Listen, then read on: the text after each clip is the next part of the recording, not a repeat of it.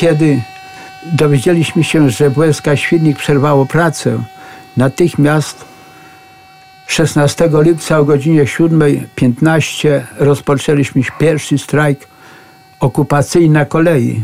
Strajk był słowem zakazanym. To było słowo nie, nie, nieobecne, przerwa w pracy. My między sobą mówiliśmy, że strajkujemy. Michał Kasprzak i Czesław Niezgoda byli uczestnikami strajków kolejarskich w Lublinie latem 1980 roku. Potem tworzyli wolne związki zawodowe. Gdzieś o godzinie 7 spotkaliśmy się u mnie tam na hali, w moim kantorku i właśnie podjęliśmy decyzję, że już dzisiaj rozpoczynamy strajk o 7.15.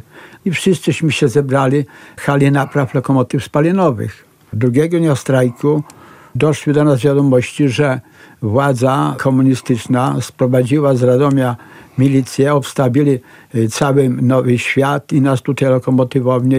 Więc co żeśmy zrobili? Powołaliśmy kilkunastoosobowe brygady kolejarzy, którzy strzegli całego terenu lokomotywowni. Już wtedy był strajk generalny, cały węzeł lubelski był zablokowany. Jak od strony maszynistów to wyglądało. Pierwszą y, rzeczą, którą zrobiliśmy, to było zablokowanie tak zwanej obrotnicy. Żadna lokomotywa naprawcza nie mogła wyjechać ani wjechać na wachlarz. To była pierwsza rzecz, którą żeśmy uczynili jako, jako drużyny, jako maszyniści, bo wtedy byli jeszcze pomocnicy maszynistów, no i palacze nawet byli jeszcze wtedy. Drugą rzecz to było zatrzymanie pociągu osobowego relacji Dęblin-Lublin. Konduktorzy tam ludziom przekazali słownie, że pociąg nie pojedzie w perony. Po tych kamieniach musieli iść do peronów. I trzecim elementem było zatrzymanie pociągu towarowego na stacji towarowej Lublin. No i w tym momencie zaczęliśmy blokować stację Lublin, czyli węzeł Lublin.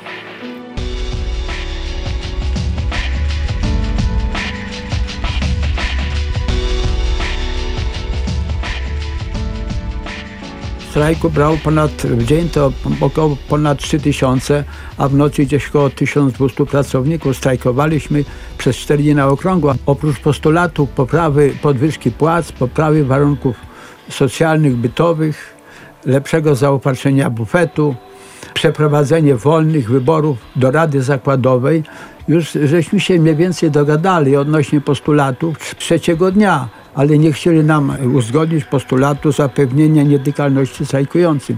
W końcu 19 lipca, to było w sobotę o 17.15 zakończyliśmy pierwszy strajk w PRL-u na kolei, strajk generalny. Ja myślę, że te nastroje to były wspaniałe. To była naprawdę solidarność, chociaż solidarności wtedy jeszcze nie było. Ja powiem taki epizod. Kolega Blajerski z LZNS-u w jednym z wywiadów powiedział, że kto w czasie strajków w lipcu 80 roku się nie bał, ten kłamie. A ja to troszeczkę jakoś wyprostuję. Ja, będąc wśród kolegów, widziałem tyle znajomych twarzy i wiedziałem, że oni są z nami, za nami, to w ogóle się nie... Znaczy w ogóle, no nie wiem, trudno sobie w tej chwili ocenić. Ja jakiś lęk poczułem, jak poszedłem do rodziców, żeby coś zjeść. I mama nic nie mówiła. Tata mi powiedział taką rzecz. Synu, z komuną nikt nie wygrał i wy nie wygracie. I wtedy mnie ogarniał jakiś taki lęk. Ale gdy wróciłem do kolegów, zobaczyłem właśnie dużo kolegów, znajomych i tak dalej, to gdzieś ten lęk mijał. 18 sierpnia, no to Lublin. wybory, które zażądaliśmy w czasie strajku, wybory do Związku Zawodowego Kolejarzy. Wybory się odbyły. Wybory miały miejsce w Domu Kultury Kolejarza na Kunickiego. W Domu Kultury znalazła się i kiełbasa na gorąco, i herbata, i kawa, i ciasteczka. Mimo tego kryzysu przyjęli nas jako delegatów od strony, że tak powiem, kulinarnej bardzo dobrze. Wybory odbyły się w starym tym systemie.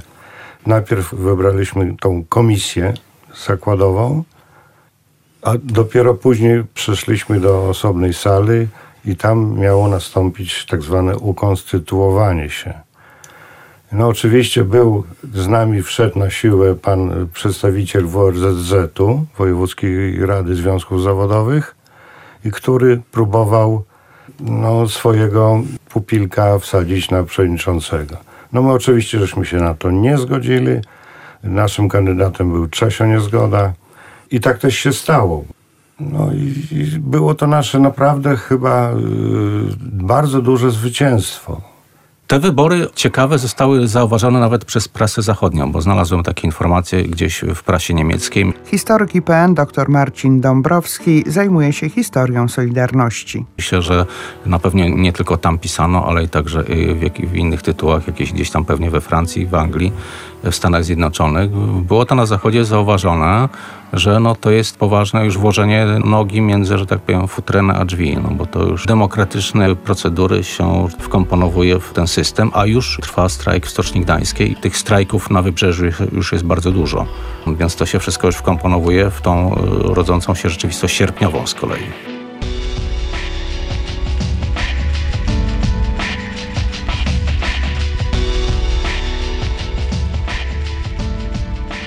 Się poprosili nas tutaj sekretarze, głównie pierwszy sekretarz PZPR-u do takiej innej sali, no i mówi tak do nas tak, no, no wiecie, proponujemy panu, panie Czesław, na zastępcę tam mi zaproponowali między innymi swojego jednego i jeszcze kogoś, tak, panie sekretarzu, skończyły się czasy, kiedy wyście proponowali, kto będzie zastępcą, kto będzie sekretarzem. No iśmy się nie zgodzili. I w pierwszej oficjalnej już jako prezes Rady Zakładowej wypowiedzi oświadczyłem, że my będziemy prowadzić działalność jako wolne związki zawodowe, niezależne od partii i administracji.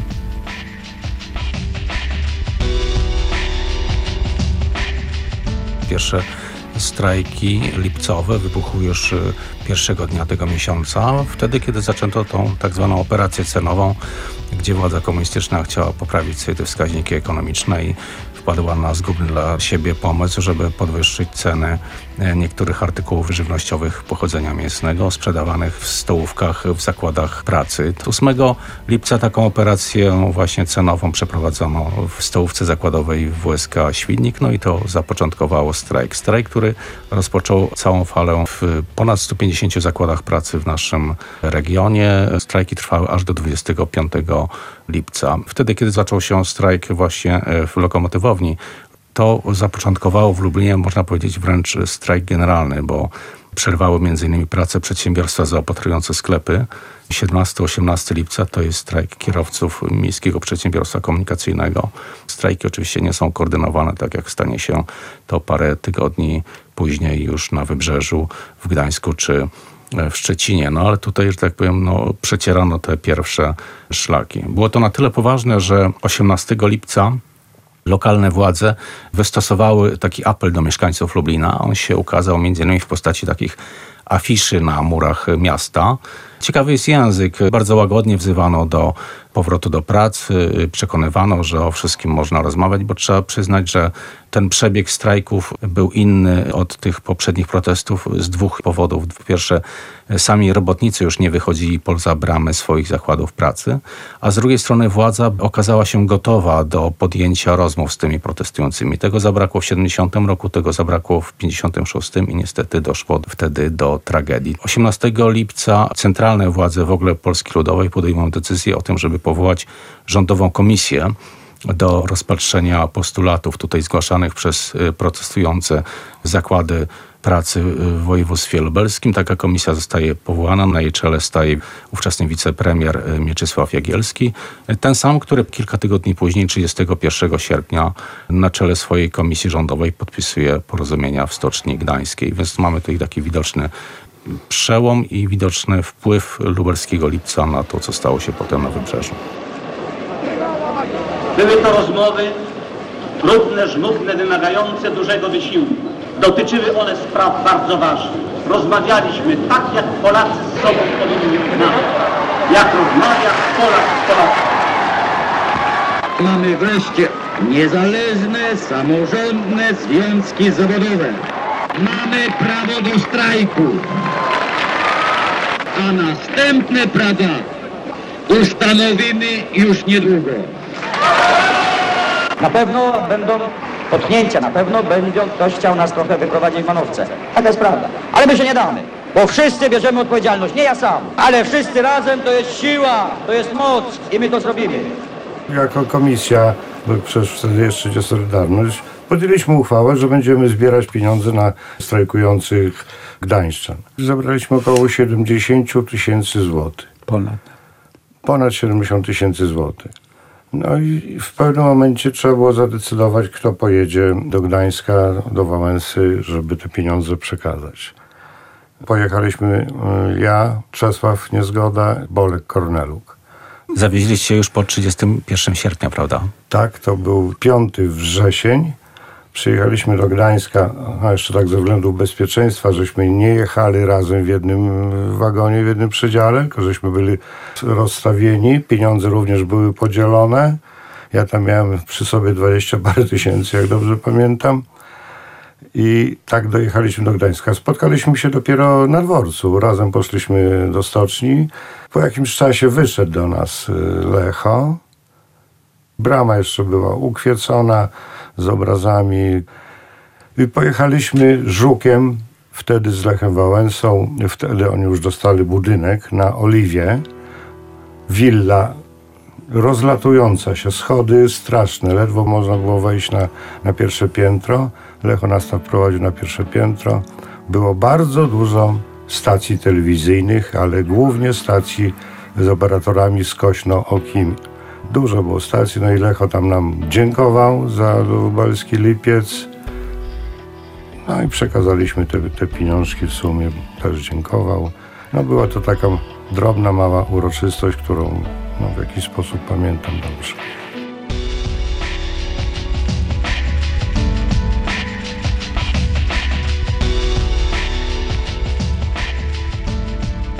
Ale dodam, że rozpoczęcie działalności Nowej Rady Zakładowej w Lokomotywowni się rozpoczęli tym, że kupiliśmy piękny duży krzyż, obraz Matki Bożej Częstochowskiej. Przybył do nas y, ksiądz y, Stefan Soszka, wyświęcił siedzibę Nowej Rady i później, tak jak kolega Michał pojechaliśmy do Gdańska. W drodze powroty z Gdańska spotkaliśmy w pociągu Juliana Dziurę i Stanisława Daniela którzy oni też byli na wybrzeżu. I tam fabryki- z się fabryki dogadywali, żeby y, po prostu powołać e, reprezentację taką regionalną y, zakładów pracy strajkujących. Ważnym czynnikiem dopingującym do tego wyjazdu w Gdańsku, może chyba dopowiedzmy, to była także ta chęć poznania instruktażu, jak e, tworzyć te nowe związki zawodowe, bo po to też panowie tam pojechaliście w- w dużej Tak mierze, jest. prawda? Tak, tak. My jak się rozpoczęli lokomotywowni, były przygotowane deklaracje do wolnych związków zawodowych. Podpisywali pracownicy. I z chwilą, kiedy zostały podpisane już porozumienia w Gdańsku, pracownicy wpisywali się, bo wtedy jeszcze nie było nazwy Solidarność, do wolnych związków zawodowych. O tym, że taka nazwa w ogóle będzie użyta e, do tego związku zawodowego. Decyzja o tym zapadła 17 września na takim ogólnopolskim spotkaniu przedstawicieli no, dwudziestu kilku ośrodków, gdzie już e, ten e, związek, te niezależne samorządne związki zawodowe, bo jeszcze początkowo używano liczby mnogiej, się tworzyły. W praktycznym wymiarze to ta nazwa pojawia się pod koniec września. A wcześniej były po prostu niezależne, samorządne związki zawodowe. zawodowe. Zawodowy, tak. Aha. I te niezależne, samorządne związki zawodowe na Lubelszczyźnie kiedy powstały? Władze państwowe najpierw nie chciały się zgodzić, żeby to było rozlane na cały kraj. Chcieli pozwolić tym związkom y, w Gdańsku działać, tym wolnym. Wszyscy tam w Gdańsku się nie zgadzali. Tak jak my w czasie strajku, te wszystkie nasze postulaty nie dotyczyły tylko nas, tylko wszystkich kolejarzy na całej sieci. I wszyscy kolejarze, też to rzadko się o tym mówi, mieli w jakiś sposób y, korzyść z naszego strajku. Było to bardzo miłe, jak mnie koledzy pozdrawiali w czasie, y, jak elektrowozem jechałem, światłami migali. Lubelak? Tak. No to dziękujemy, dziękujemy. To było bardzo miłe i wzruszające. Tak samo i było podobnie w Gdańsku. Dopiero upór ludzi, że to miał związek na cały kraj. Kiedy na Lubelszczyźnie, ja uważam, że powstanie Solidarności powinno się liczyć od rejestracji w sądzie. 10 listopada. Bo tu jeszcze wyjaśnimy, że ten 31 sierpnia jeszcze nie przesądzał o tym, że ten związek zawodowy, te porozumienia będą dotyczyły całego kraju. I pamiętajmy, że początek września to jeszcze strajkuje cały Śląsk, cały Górny Śląsk i 3 września dopiero są podpisywane porozumienia w Jastrzębiu. 10 września jeszcze kończy się strajk na Górnym Śląsku. Jest podpisane takie jakby porozumienie w Hucie Katowice, gdzie w ogóle już jest przesądzone to, że w całym kraju jest pozwolenie na tworzenie niezależnych samorządnych związków zawodowych. Ja jestem ciekaw, czy panowie pamiętacie, kto was zawiadomił i właściwie zaprosił na to spotkanie 10 września w Świdniku. Jak to się odbywało? Jak ja pamiętam, głównym organizatorem była organizacja WSK Świdnik. Tam była bardzo mocną osobą Zofia Bartkiewicz, która nawet to spotkanie prowadziła.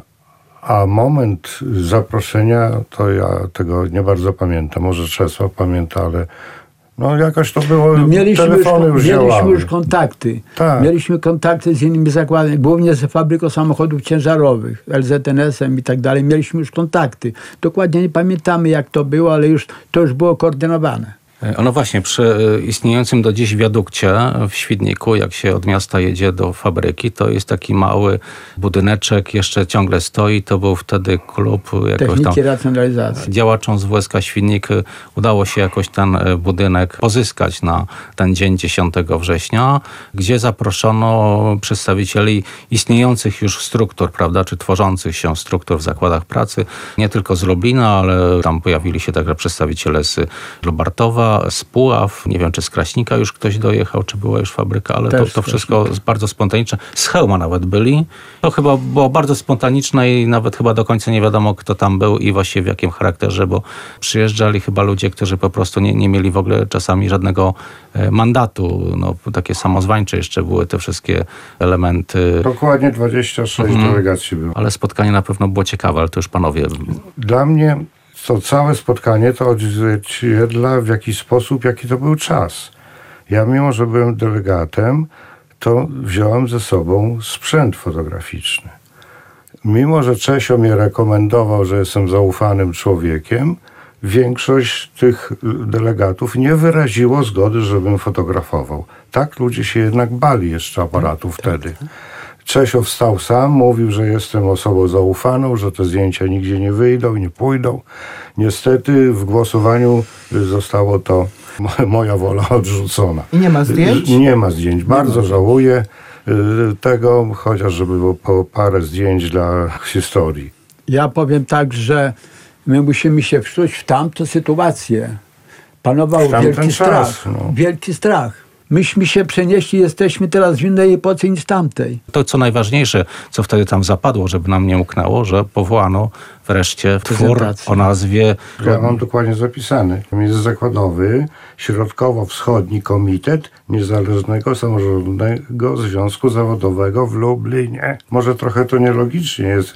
Potem doszlifowano, tak, tak, bo to troszkę tak niegramatycznie wyszło, no ale to było bardzo wszystko spontaniczne. No i tutaj przypomnijmy, że po tych dniach y, ogromną rolę zaczyna odgrywać Dom Kultury Kolejarza, bo to staje się właściwie taki lokum, gdzie odbywają się te pierwsze takie duże, otwarte spotkania. Myślę, że warto o tym wspomnieć, bo tu już mamy zdjęcia z tego. W Domu Kultury Kolejarza żeśmy organizowali cykliczne spotkania na temat powoływania wolnych związków zawodowych i były instruktarzy, jak się tworzyć i tak dalej. Przybywało z całego regionu, no może tam no pełna sala kinowa, olbrzymie przecież sala kinowa w Domu Kultury Kolejarza była. Przybywali tam i żeśmy to mieli cykliczne spotkania. Bo jeszcze dodajmy, pan Czesław Niezgoda został pierwszym przewodniczącym tego właśnie międzyzakładowego środkowo-wschodniego. W Świdników. Tam swojego czasu była tablica upamiętniająca to spotkanie. Gdzieś ta tablica jest schowana. Czego ona nie jest z powrotem powieszona? Nie wiem tego. To był naprawdę historyczny moment dla całej Lubelszczyzny. 10 września to spotkanie w Świdniku. A ja jeszcze dodam, że jakśmy rozpoczęli działalność jako MKZ, to my nie mieliśmy pieniędzy. To wtedy zawsze zwracałem się kilkakrotnie do pracowników lokomotywowni Lublin i zbieraliśmy składki po kilkadziesiąt tysięcy złotych. Zbierali kolejarze i przekazywali do MKZ-u, żebyśmy mogli funkcjonować. I dodajmy, że w ogóle cała ta działalność rodząca się związkowa była taką e, ogromną lekcją demokracji, prawda? Wtedy, kiedy wszystko wokół było kontrolowane przez władzę, e, nie, było żadnych wolnych wyborów. W, ramach Solidarności od jesieni, e, właśnie od późnej jesieni, od listopada, od grudnia 80 roku przeprowadza się wybory demokratyczne już do tych po zarejestrowaniu związku. Na podstawie tego właśnie legalnej już organizacji. Wybierano już te legalne komisje zakładowe wyłaniane w demokratyczny sposób, no a potem organizowano za jakiś czas w naszym regionie, to był kwiecień, maj, dwie tury e, walnych e, zebrań delegatów. Jeszcze przy, troszkę wrócę wcześniej, będąc y, przewodniczącym MKZ-u regionu środkowo-wschodniego, uczestniczyłem dwa razy, bo najpierw była Solidarność niezarejestrowana. Pamiętam, sędzia sądu chyba okręgowego, Kościelniak się nazywał, nie wyraził zgody na rejestrację związku. Byłem wtedy.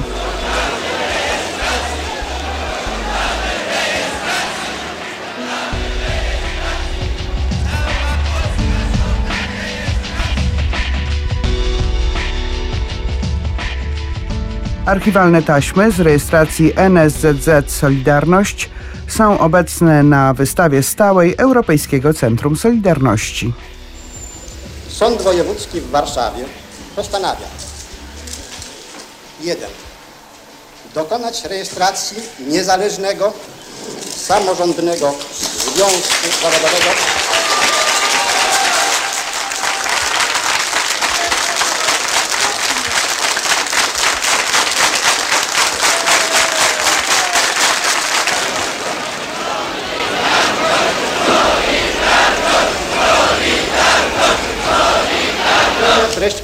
pierwszego statutu w ten sposób, że po słowie kulturalnych dodaje słowa Związek nie zamierza pełnić roli partii politycznej. Stoi na gruncie zasady społecznej własności środków produkcji. Uznaje, iż PZPR sprawuje kierowniczą rolę w państwie, nie podważa ustalonego systemu sojuszów międzynarodowych,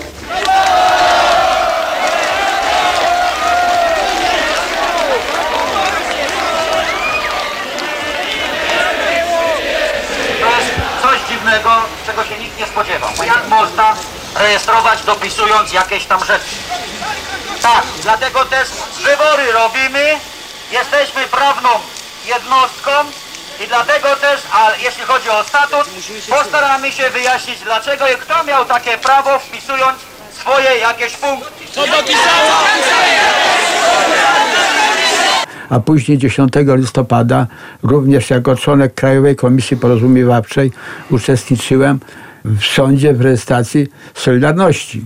Po rozpoznaniu w dniu 10 listopada 1980 roku na posiedzeniu jawnym sprawy z wniosku Komitetu Założycielskiego Niezależnego Samorządnego Związku Zawodowego Solidarność z siedzibą w Gdańsku postanawia zmienić zaskarżone postanowienie i dokonać rejestracji Niezależnego Samorządnego Związku Zawodowego Solidarność z siedzibą w Gdańsku.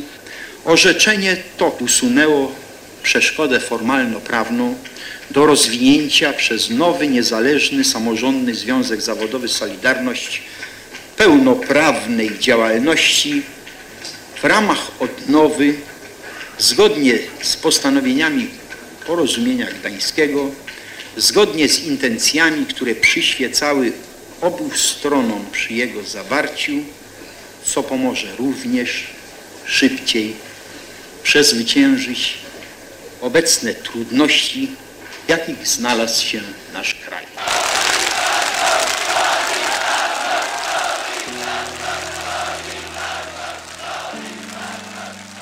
Mam różne pamiątki, no i ja może, bo, bo zapomnę, ale bardzo bym chciał. No, tu mam postulat od, od mojej córki. Córka pisze tak, postulat do mamy. Nie będziemy nic jedli, jak nam mama nie da schabowych. Możemy zdechnąć z głodu, ale pierogów w niedzielę jeść nie będziemy. Tatuś i Agnieszka. Świdnik 26. 82 rok. Piękne zdjęcie, oczywiście mam takie zdjęcia, oczywiście mam. To było zdjęcie robione 25 listopada w Domu Kultury Kolejarza. Po uroczystościach odsłonięcia pomnika krzyża przyszliśmy wszyscy polscy sztandarowy. Pogoda była paskudna. Zimno to, było bardzo. To jest to zdjęcie też na- nasz poczet sztandarowy komisji y, oddziałowej. No i tam przyszliśmy do Domu Kultury Kolejarza, była część oficjalna, no i później poczęstunek i to były takie rozmowy kulturowe w Domu Kultury Kolejarza. I dodajmy, że, że te obchody to była ta pierwsza taka próba zorganizowana centralnych obchodów Święta Kolejarzy już właśnie pod tą nową datą 25 Tak, tak. listopada. Centralne obchody w Lublinie się odbyły. Na dworcu był napis pierwsze centralne obchody. Dla nas przede wszystkim, strajkujących kolejarzy, największym skarbem to jest krzyż, który jest odsłonięty, widnieje w miejscu, tam gdzieśmy wtedy postawili wszystko na jedną kartę. Dla nas to jest miejsce zwycięstwa.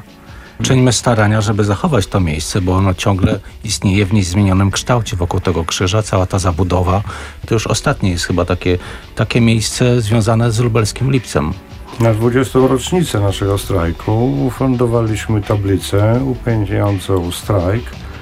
Mało kto wie, pod tą tablicą są zafoliowane postulaty.